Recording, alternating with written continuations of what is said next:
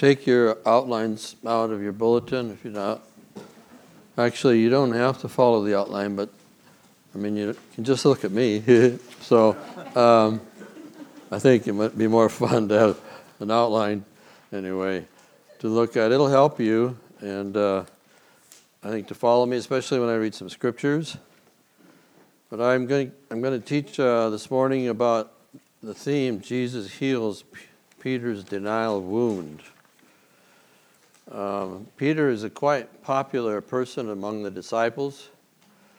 when you think about who is your favorite, one of your favorite people in the Bible, I think often people will say, I think it, they, they like Peter because they, uh, Peter would know and understand what it's like to make a promise and not keep it.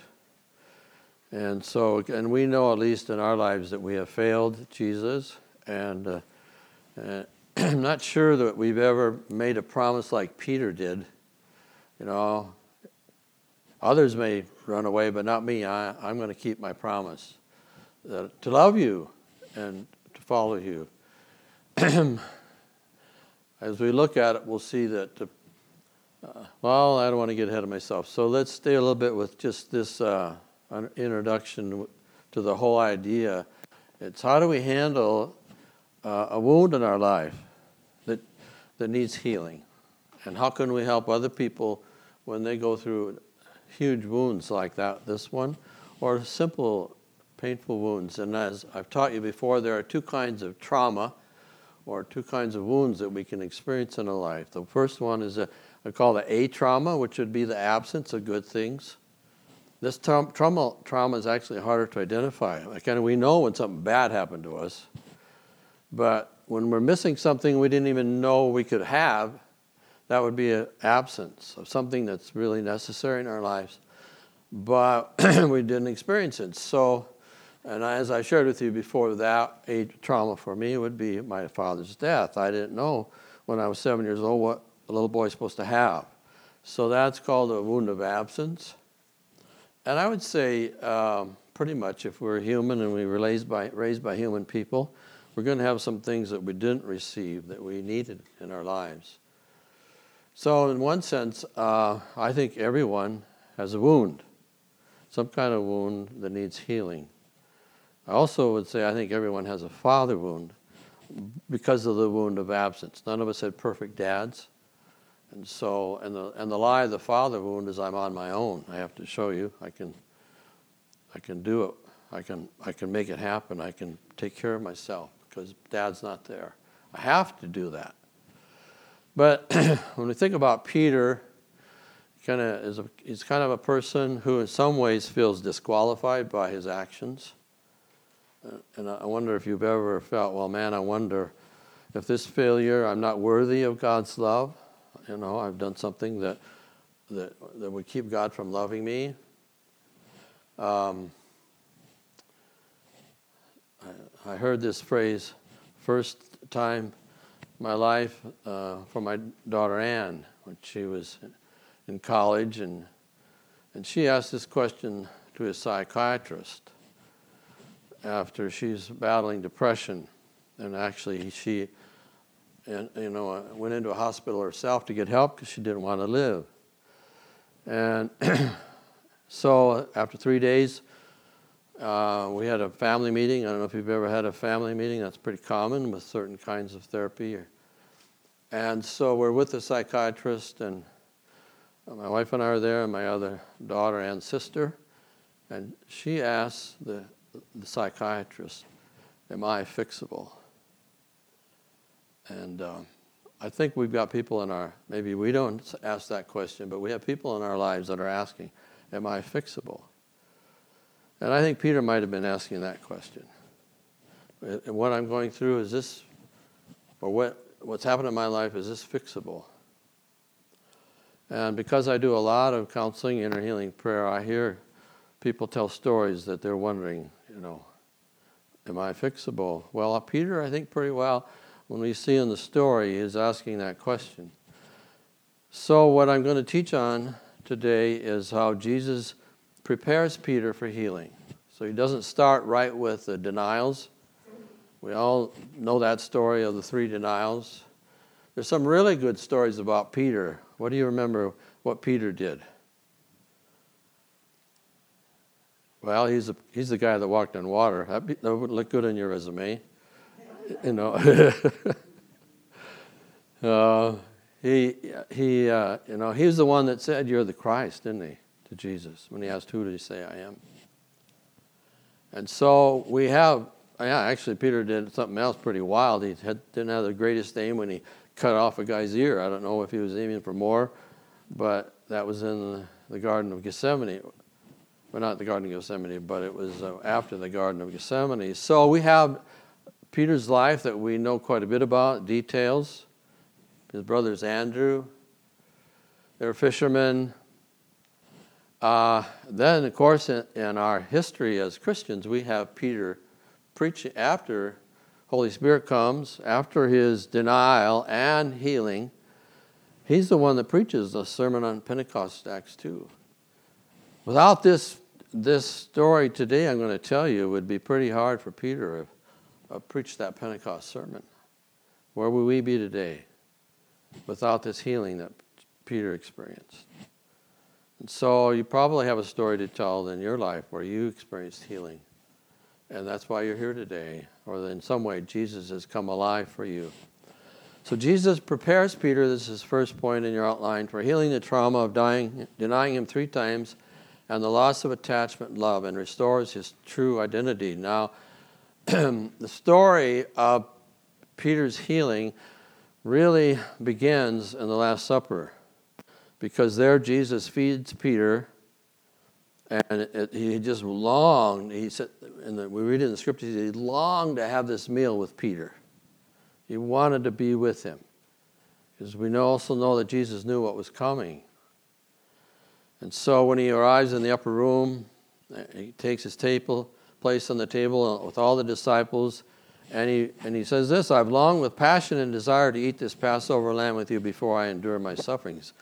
And then after the meal, Jesus says, Simon, Simon, Satan has sifted to all of you like sifted all of you as wheat. I have asked, Simon has asked to sift all of you as wheat, but I have prayed for you, Simon, that your faith may not fail. When you, and when you have turned back, strengthen your brothers. So here Jesus is actually preparing for Peter's healing because he's gonna he's speaking a word of hope to him, Peter that your denial is not going to be your trademark of who you are. I'm the one that denied Jesus. that would not be a good one. That's, you know, we do remember that about him, but we, we have much more to remember him than that.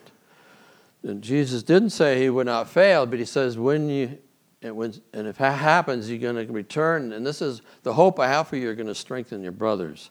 And that's pretty much similar to what Jesus ends up saying, feed my lambs, when he talks to them later.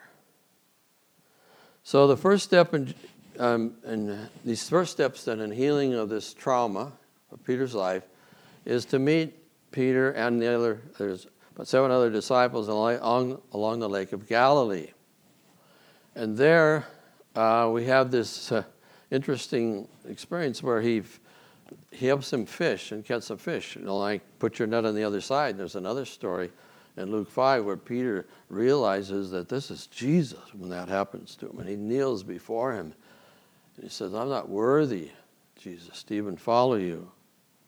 So there are three things that Jesus does to, to in a way, to prepare Peter to, as a part of the healing story of his healing of his denial. He meets him at the Sea of Galilee, and he had promised, I'm going to meet you there. And we see that later as we'll read it. And then I, he feeds him breakfast. And where does he feed him breakfast? By a charcoal fire. So we are looking for a charcoal fire. I'm not sure that quite fits, but that's why it's up there in terms of an image. We have a charcoal fire now where Jesus is feeding Peter. And there he uh, in a way, he has another experience of being by a charcoal fire, but this time there's no threat for his life. You know, he's not in trouble. He's not full of shame and fear like he was in that first charcoal fire. And so this is a memory that Jesus brings and, and, and creates for Peter so that'll help him to deal with the denial memory. So when we pray for people, it's so helpful to know that. And, and when I pray for people, I always start with a positive memory, an appreciation memory. And I don't go right to the trauma. Um, and post traumatic stress, people who deal with people who are in post traumatic stress, the, the main way of doing this is by kind of getting them to talk about it. And then what happens often is people get re traumatized.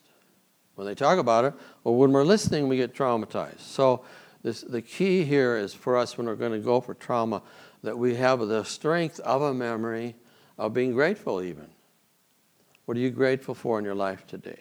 Where have you experienced God, felt close to God? So, uh, point three in your outline Jesus predicts the three denials. And so, and these are, these are familiar passages. I'll read from, your te- from the outline. This very night you will all fall away on account of me, but after I have risen, I will go ahead of you into Galilee. And he did, right? That's where he meets him. Peter replied, Even if all fail away on account of you, I never will. Now my heart kind of breaks when I hear Peter say that. Lord, if not, I, my love is stronger than anybody. I won't fail you. And I realize I've made some promises in my life. Not sure quite like Peter, but if you think about it, have you made any promises that you haven't kept with someone who's important in your life? Um, when I was pastoring in law in uh, Huntington Beach, after eight or nine years or so, forget, the uh, executive council me, met with me and they said, Joe, we want you to go half time. Well, the, the church had called me, you know, the council hadn't called me as a full time pastor. So, and I immediately was pretty scared. What am I going to do? And they said, We don't want you to tell anybody that we're doing this. So I didn't, I didn't promise, but I think they thought that, you know, I was promising them. I didn't say it out loud, but anyway, the first thing I did was to call up an elder. Uh, he's been an elder who's a he was a real estate guy, and talked to him. I said, I need to sell my house because we, we won't be able to afford a payment on it. And so he was so great. And he's wondering, well, why do you need to sell the house? Well, I told him. Well, I knew, man. I made a, they, I made a promise and they didn't keep it. So, sure enough, one of the executive people called me. I said, "I'm so sorry, I did this. I didn't keep my promise." And she forgive. I asked for forgiveness. So here we have these uh, three denials that Jesus predicted, and Peter's saying, "I won't do it. I won't. I'm not going to." You know, Peter didn't even know what was inside him. He didn't. He didn't know what was in his heart, did he? He says, I, I, I'm going to love you. If any, nobody else does, I'm going to love you. It's pretty amazing. This guy doesn't realize how vulnerable he is. And he's going to be shamed by two little girls into denying him. And so sometimes we don't know what's in our heart. And I know that I've, it's like I didn't act like my best self when I was calling that real estate guy and, and then t- telling him. And I was afraid and I was anxious. But I, I, I, saw that would be an example of where Peter, on a much deeper level, didn't realize, wow, I'm the kind of person that could do this. No, no, no, not me. Not, I'm not that kind of person, Jesus. So we have then the three denials. Each of the Gospels gives us a detail that others don't give. So, first one, Peter's standing outside in the courtyard. The servant girl comes to him and says, I recognize you. You were with Jesus, the Galilean. Now, that, you know, is because of his accent. They recognized his Galilean accent. Now, because it was cold, the soldiers and guards made a charcoal fire. There it is. And we're standing around to keep warm. So Peter huddled there with them around the fire in front of everyone. Peter denied it. Said, I don't have a clue what you're talking about. First denial. Then the second one, later as he stood near the gateway of the courtyard, another servant girl noticed him and said, I, I know this man's a follower of Jesus, the Nazarene. Once again, Peter denied it and said, I tell you, I don't know the man. Third time, a little bit later, they're standing nearby, approached Peter. Those standing approached him and said, We know you're the one of his disciples. We can tell by your speech. Your Galilean accent gives you away. But one of the servants of the high priest, the relative to the man whose ear Peter had cut off, looked at him and said, Wait, didn't I see you out there in the garden with Jesus? Peter denied it, and he said, using profanity, You might have used the F word. so I did, oh, that'll wake you up if I. I mean, well, I call it an earthy word. I don't know what his profanity was, but he wanted to come high and, and emphasize with some intensity this isn't, you know, I'm, I, I don't know the man. In that moment, the sound of a crowing rooster pierced the night. Then Peter remembered the prophecy of Jesus Before the rooster crows, you will deny me three times. And with a shattered heart, Peter went out of the courtyard sobbing with bitter tears. What, what feelings do you think Peter is having with those tears? Name some feelings. Embarrassed, shamed, afraid, scared, maybe a little bit hopeless. Threat? Regret. Wow. Disappointed in himself. Maybe disgusted at his own behavior. So Peter's why is you know why is he afraid? Well, his his life is in danger. Actually, they've just hauled Jesus away to kill him. And so there's a good reason to be scared. And then the you know he's in this courtyard, and here's this relative of the guy whose ear he cut off, is, is a, knows who he is, and that guy's not going to be real happy with Peter. Could be scared for that. He's not the hero he thought he was going to be.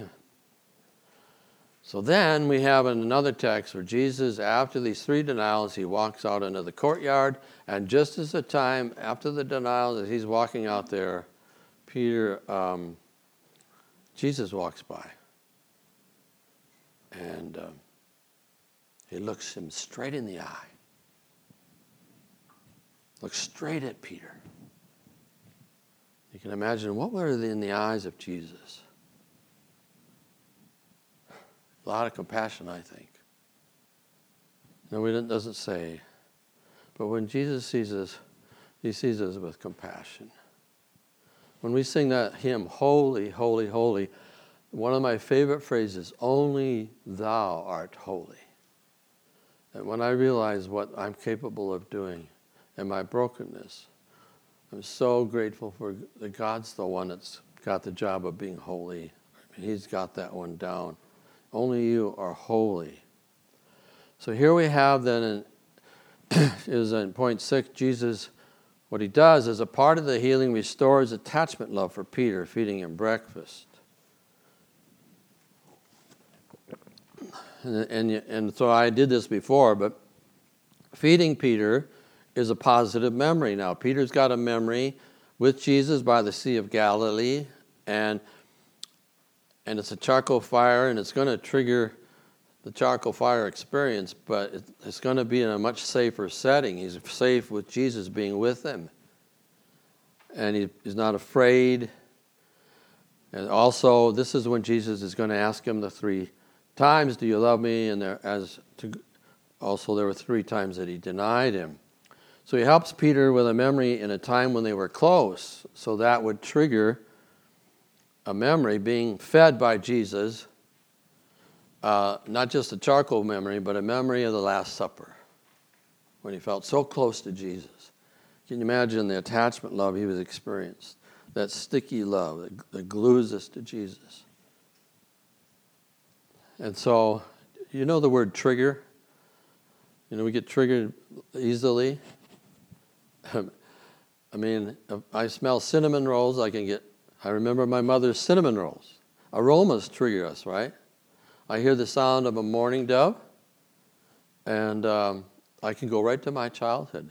Anybody have that? Did you hear the mourning dove as a little a child? Um, when you start sharing a thank you, sometimes I do a grateful list. I'm grateful for this.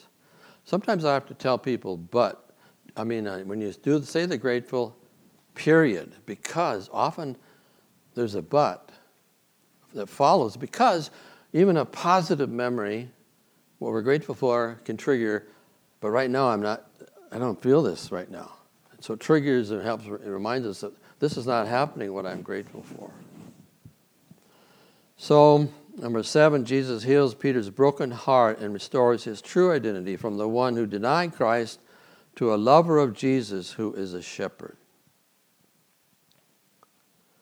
Each time Jesus asks the question in response to Peter's answer, he reminds Peter who he is. You know, Peter's thinking, I'm, I'm, a, I'm a betrayer. Jesus says, No, you're a lover. That's who you are. You love me. You're a shepherd. I feed my lambs. And you're not a betrayer. And so Peter asks, Jesus asks him three times, Do you love me? Notice he adds the first time these more than these. Well, why did he do say that? Well, kind of this is kind of what Peter had said. More than these, more than anyone else, I love you. And Peter says, You know, yes, Lord, you know that I love you. That's his heart. That's who he, he wants to be. That's what that's his real self, isn't it? That's who Peter is. I'm a lover of God. And that's who you are today. That's who you truly are. You are a lover of God. Now, when Peter does when he uses when he says feed my lambs, he's saying you're a shepherd. That's your true self. And you're gonna and that would be similar to you're the one who's going to strengthen your brothers that I promised. Even you, though you thought you loved more than me more than the rest, that actually isn't important. You don't. That's okay. You don't love me more than all the rest. That's okay. You're still going to feed my lambs. Second question Do you love me? Peter responds, Yes, Lord, you know I have great affection for you. You've heard teachings on this before. Jesus is your word agape. And Peter answers with another Greek word. Actually, there'd be Aramaic, but so I'm not sure how that works out. But he does his best to say, This is how much I can love you. I have great affection for you. And then finally, the third time Jesus asked, Do you have great affection for me? He uses the word for love that Peter had used the first time. So he changes it from agape to phileo. The main thing there is Jesus accepts whatever he's capable of loving him at this time. And then Peter responds, You know, Lord, all things I have great affection for you. Jesus says, Feed my sheep. Means you're a shepherd. You forgot who you were, Peter. I'm going to remind you this is who you are. So I thought, well, what would I do today if Jesus said, Joe, I love you. Do you love me? Now, that kind of question is a heart question. It's not, oh, okay, I choose to love you. Well, love really is not a choice in terms of agape love. It's a heart, it's a heart experience. You didn't choose to fall in love with the person you're married to, right? It's kind of like, well, maybe you chose to love her, but you love this person from your heart. It happened before you figured it out. I mean, it was there. There was a bonding of attachment of your love. I want to be with that person. And so that kind of uh, understanding of love uh, helps us experience the kind of love Jesus has for us. It's a love that connects us to our heart. And I will review then have you ever had Jesus ask you, Do you love me? I think you see it starts with, I love you, right? 1 John. We love God because He first loved us. So when I say, I love you, God, it's a response to God's love that He's put in my heart.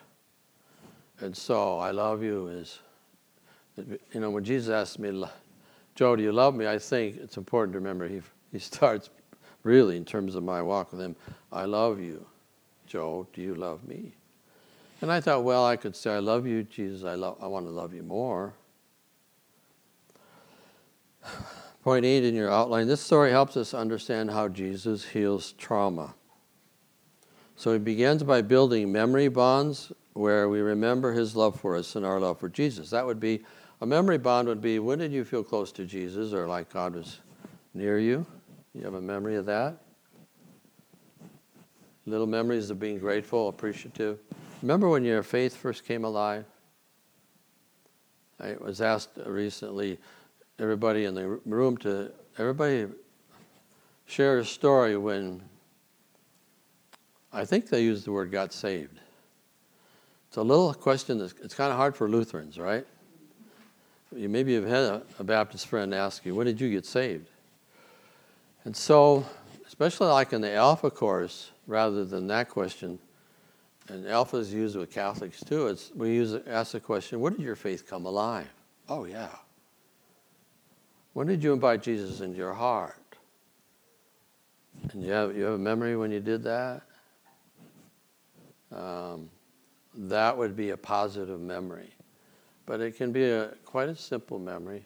For, you know, for many of us, you know, so my, I first, I don't remember this, but my, my salvation experience begins on July 4th of 1943 in Lake Mills, Iowa, at St. Olaf Lutheran Church.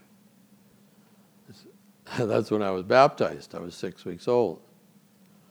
Well, I'm, I'm kind of a poster child that infant baptism works because, um, I mean, I've not, I've not known in my life any time that I've been without God, but I also needed to ask Jesus into my heart to say yes for myself. I want you in my heart.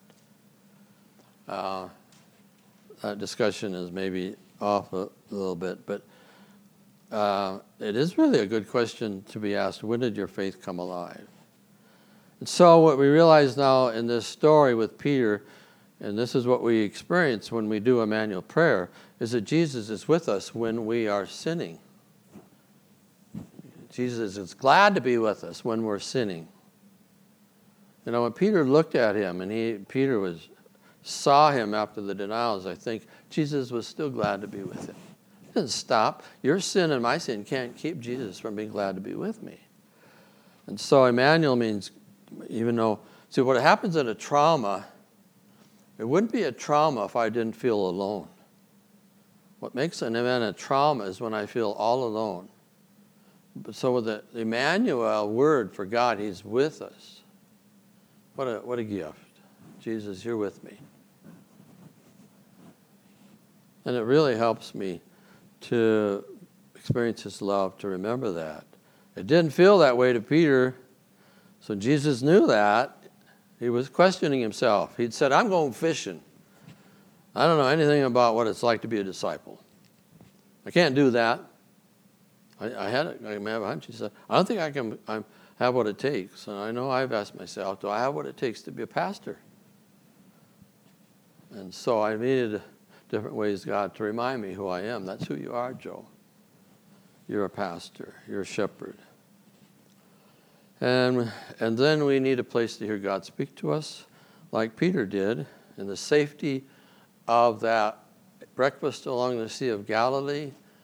He experienced uh, Jesus' presence and helping him be restored in his identity and, and his denial. I mean, his, and, uh, and restore his attachment love. So, um, so I'm glad that Jesus, you know, think about one last thought. This is the third time Jesus has been with Peter. So there's two times Peter was with Jesus and he didn't mention a word about the denial. Think about that. But it wasn't until the third time where he could have this breakfast memory and be fed again by Jesus and loved that he brings up that denial. Actually, he didn't even bring up the denial. It was just, Do you love me? I mean, that's what's in Peter's heart, though. It would be triggered. What, look what I did. So I'm going to close with a healing prayer. If you close your eyes and, and um, take Start with a couple of deep breaths, and I'll lead you through a healing prayer.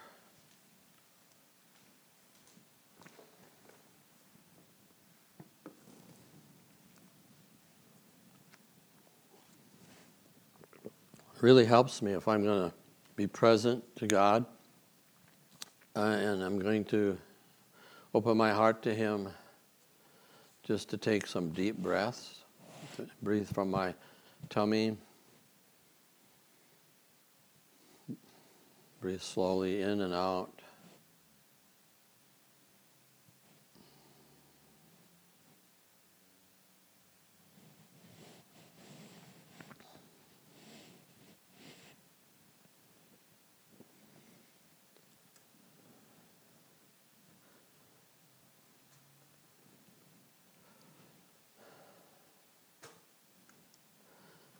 And Jesus, would you help each one of us to find a grateful memory when our faith came alive or when we felt close to you, to you or might just be a grateful memory for a friend or something that happened this past week.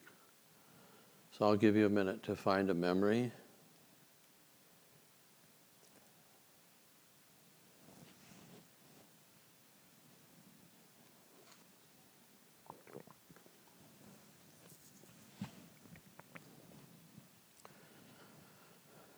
You don't have a memory, you can just be right here in this room, sitting in this room, and talk to Jesus here. Was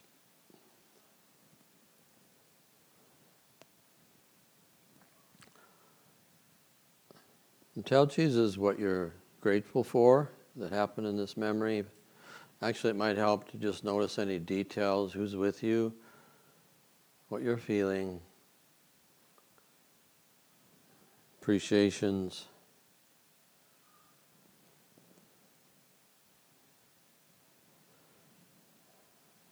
And share with Jesus what's happening in this memory.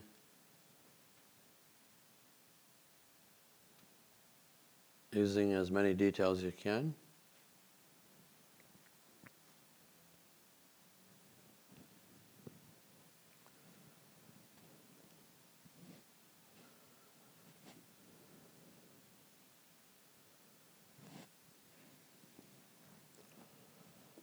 Then just pray this prayer silently. I open my heart to you, Jesus.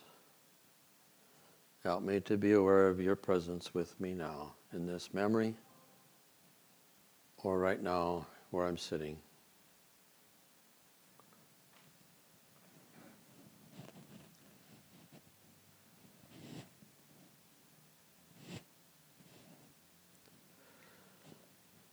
And tell Jesus what you're grateful for the, any, the gift that you received and your faith came alive.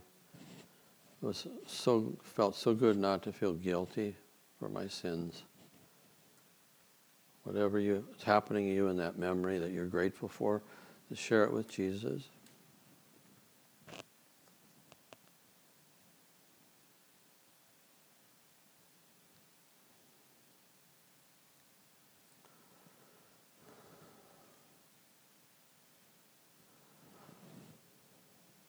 And then ask Jesus, What do you want me to know? You've just told him you're grateful. What is Jesus' response? We've done this before. It's called interactive gratitude, where I listen to Jesus. What's your response when I share my gratitude? And then notice your first thoughts.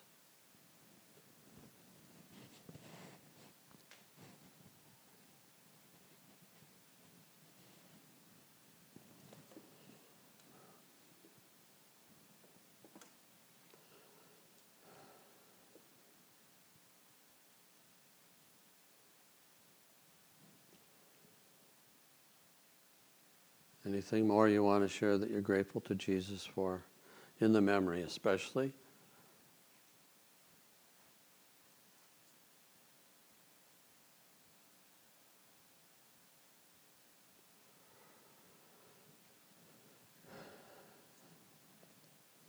And if you like, you could say, I love you, Jesus.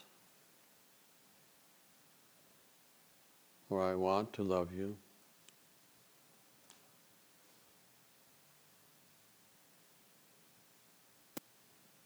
Thank you for receiving whatever love I have, just as I am.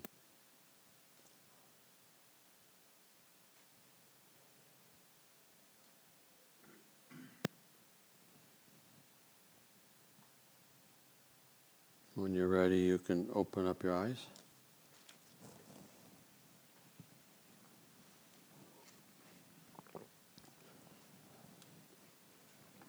So, my encouragement for you is to share with a, a friend, your spouse, uh, what you experienced today, and just tell them any details that you can remember. Um, I, I'm not taking to you memory for healing of a trauma. I think it's a little bit too much to to do in this setting. But if you would like, I, I do Emmanuel prayer. That's that's my that's my you know I do this kind of prayer all the time with people, and I do that on uh, FaceTime or Skype or uh, or I could meet with you Sunday after church if you'd want to do this some more. Appreciate your tender love for me. And when I look into your eyes, I see compassion. Just like Jesus. Yeah. the other uh, thing was, I think, I don't know if I answered what the psychiatrist uh, said to Anne when she said, Am I fixable? Did I? This was the best part of the story, in a way. She said, He said, Oh, yeah, you're fixable. And I'm going to help you. And that's the most important thing we can t- say to somebody who is depressed. We want to have hope for them, and I can help you.